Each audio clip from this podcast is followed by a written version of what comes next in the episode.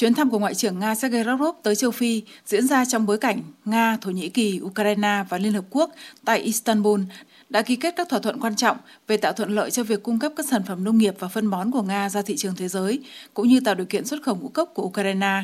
Việc này giúp giải quyết vấn đề cung cấp lương thực cho các nước châu Phi, ngăn chặn nguy cơ xảy ra khủng hoảng lương thực do các lệnh trừng phạt chống Nga. Trả lời phỏng vấn truyền thông châu Phi, Ngoại trưởng Lavrov nói rằng Nga nhận thức rõ tầm quan trọng của việc cung cấp các sản phẩm có ý nghĩa xã hội, bao gồm cả thực phẩm, cho nhiều quốc gia trên thế giới. Theo lời ông, điều quan trọng là tất cả các bạn bè châu Phi hiểu rằng Nga sẽ tiếp tục thực hiện một cách thiện trí các nghĩa vụ của mình theo các hợp đồng quốc tế về xuất khẩu thực phẩm, phân bón, vận chuyển năng lượng và các hàng hóa quan trọng khác đối với châu Phi. Điểm dừng chân đầu tiên trong chuyến công du châu Phi của Ngoại trưởng Lavrov là Ai Cập, đối tác kinh tế và thương mại lớn nhất của Nga ở châu Phi và cũng được coi là cửa ngõ vào châu Phi. Vào cuối năm 2021, kim ngạch thương mại giữa hai nước đã tăng 4% và đạt tới 4,8 tỷ đô la. Tính đến năm 2022, 470 công ty Nga hoạt động trên thị trường Ai Cập. Tập đoàn Năng lượng Nguyên tử Quốc gia Nga Rosatom đã ký một hợp đồng để tạo ra nhà máy điện hạt nhân đầu tiên ở Ai Cập, Esdaba. Tại nước này cũng đang hoàn thành việc hình thành khu công nghiệp của Nga trực tiếp trên bờ kênh đào Suez và khu vực này càng trở nên hứa hẹn hơn trong bối cảnh các quyết định mà Liên minh châu Phi đã thông qua năm ngoái về việc thành lập khu vực mậu dịch tự do lục địa châu Phi. Bây giờ, các tiêu chí cụ thể về thuế quan đang được thống nhất. Đối với Nga, với tư cách là một đối tác ngày càng tăng của châu Phi, điều này sẽ rất có lợi và hữu ích trong việc tăng khối lượng cả về thương mại và đầu tư. Theo kế hoạch, sau Ai Cập, Bộ trưởng Lavrov sẽ thăm Ethiopia, Uganda và Congo.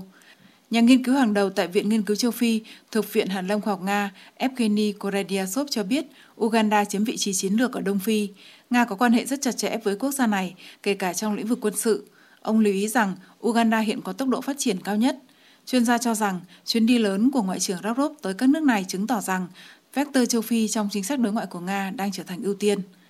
Rõ ràng, mục đích của chuyến đi này là tái khẳng định quyết tâm của Nga trong việc tiếp tục tăng cường quan hệ với châu Phi.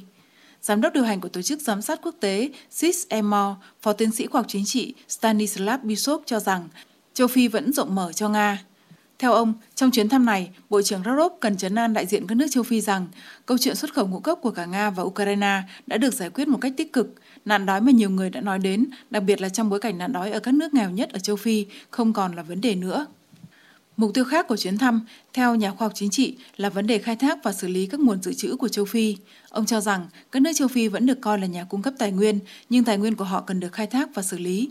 Trong lịch sử, đây là những quốc gia thuộc Tây Âu, nhưng hiện nay tình hình đang thay đổi. Nga cũng muốn đóng vai trò của mình.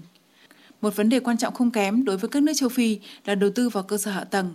Chuyên gia tin rằng, bất chấp thực tế là Nga đang gặp khó khăn về kinh tế bởi các lệnh trừng phạt, các nước châu Phi đang chờ đợi đầu tư vào cơ sở hạ tầng hoặc các dự án chung.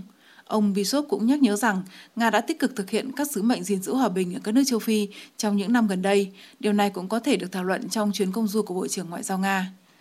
Nga có mối quan hệ lâu dài và tốt đẹp với châu Phi kể từ thời Liên Xô và trong những năm gần đây, Moscow đã tích cực khôi phục vị thế của mình đối với lục địa mà người châu Phi đáp lại bằng sự có đi có lại.